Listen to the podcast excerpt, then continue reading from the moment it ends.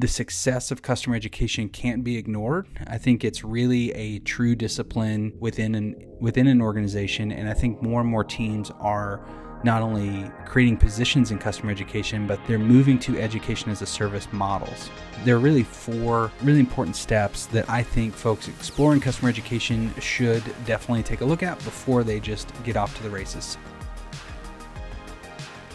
Customer education is a growing force in modern businesses who are focused on increasing the lifetime value of customers while decreasing the cost associated with customer support, onboarding, and product adoption.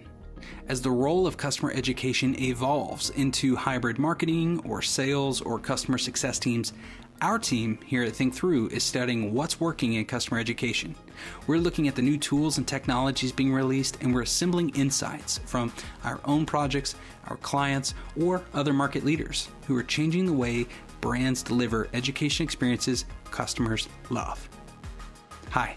I'm Matt Tidwell. I'm the host of Customer Academy Playbook and the founder of Think Through, an agency helping companies outteach their competition and build training customers love.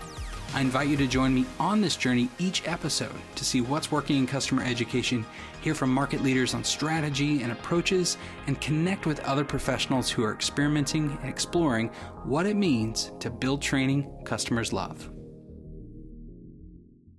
Happy New Year. It's Matt from Think Through. Off to a great start already. We're in the first week of January. As of this recording, it is January 4th. We are back in the office. We are off to the races with our goals. And I think, like many teams, there is a, a lot to be hopeful about this year. We have some big goals as a company. We have some strategic targets that are new. We have new products. We just launched a new consulting opportunity or offer called Academy Accelerator. We've completely overhauled our production platform called Course Factory, and we are expanding the reach of our LMS implementation services Copilot to all new folks across different systems. And so there's a lot of targets for us, and I'm sure there's a lot of targets for you and for your teams and companies. And so, really, the focus of this episode today is just to look at the opportunities that's that exist in front of us here. And really, I wanted to also help us rein in all of the new and all of the the opportunity into really kind of four key things that I'm thinking about and that as I meet with leadership teams and as I met right before the holidays as everybody was getting ready to go on break there are really four really important steps that I think folks exploring customer education should definitely take a look at before they just get off to the races. So but I mean we're all excited about the opportunities. And so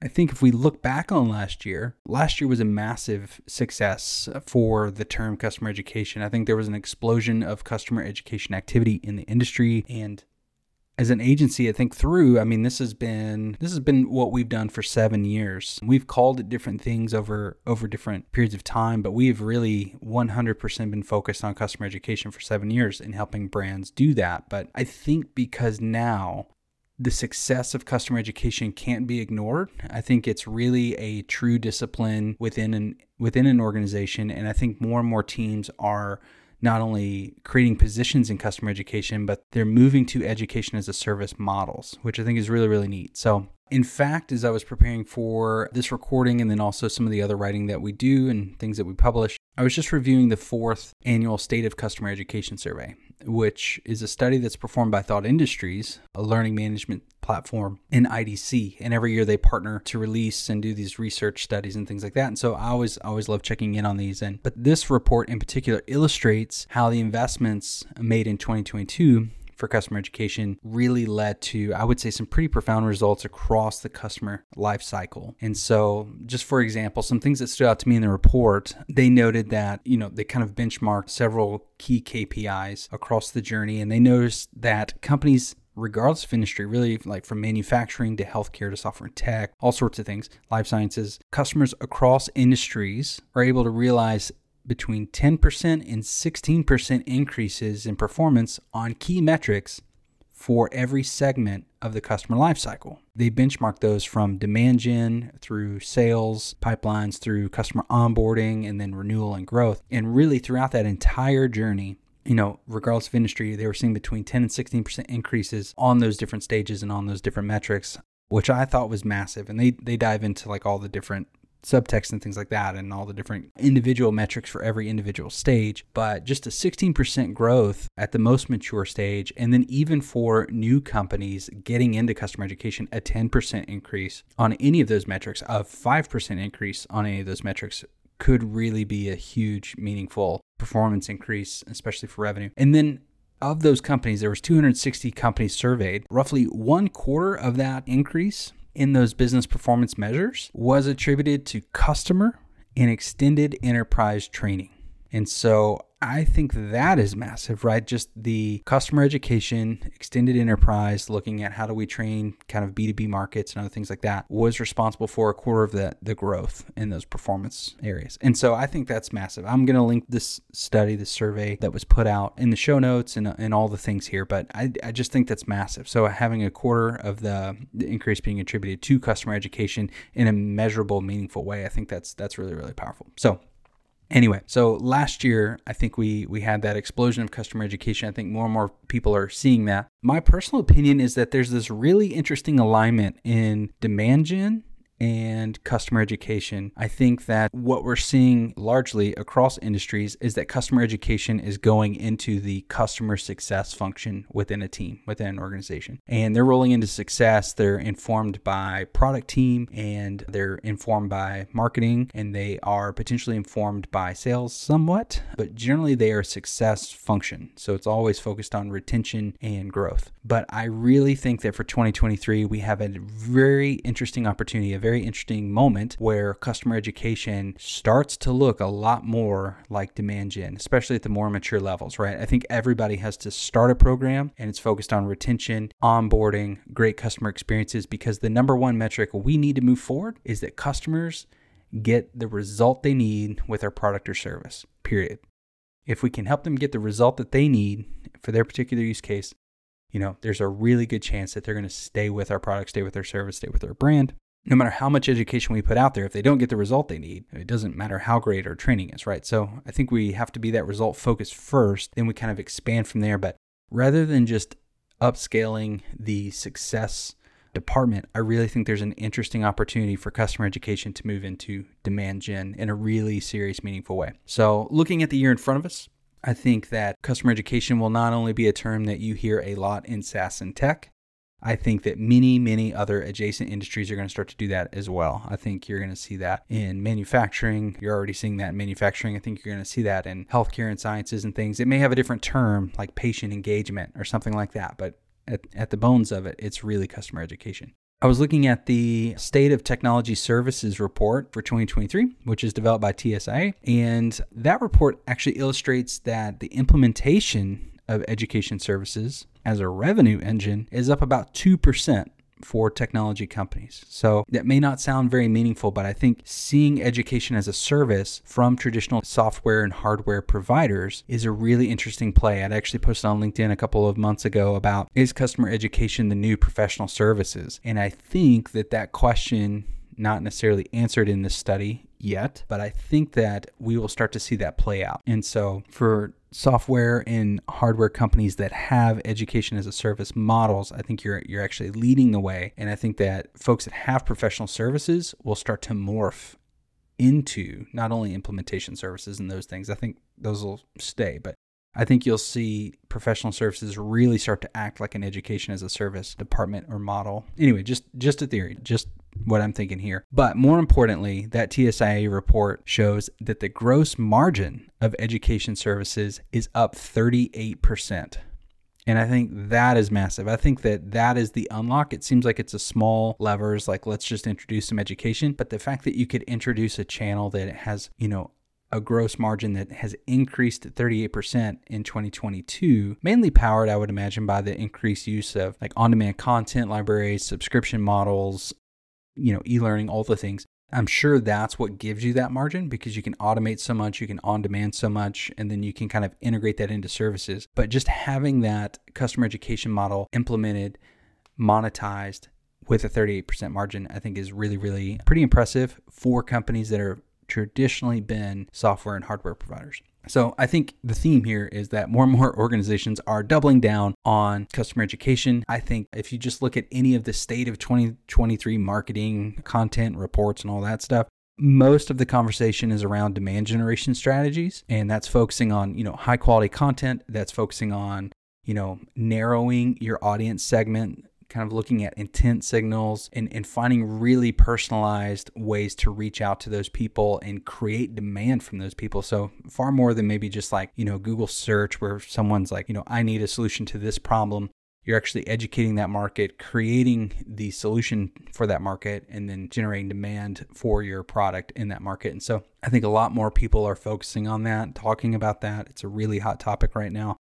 But because customer education fits so nicely with those demand gen objectives, you know, and educating the market and creating the demand, I think a lot of folks will start to look at customer education and try to figure out like where does customer education fit within our organization? Is it truly a success function or is it a sales enablement sort of function or is it a demand gen function? And, and really the answer is it can be any of those. It just depends on what you set the goals for that team to be. And so if you are planning or brainstorming or putting the finishing touches on your Q1 Q2 training initiatives, or even just for the year. If you're looking at what are we going to do with customer education this year, you may have already set a budget for that. But really, I think there's four strategic steps that you need to do. And it's what I do when I help clients build customer education programs. And not only just build the program and create content, but really make sure you start to see the results that you're looking for. And so, first, I would recommend you know, because customer education is malleable, it can fit any of those roles. I think it's really, really critical to identify what metric you want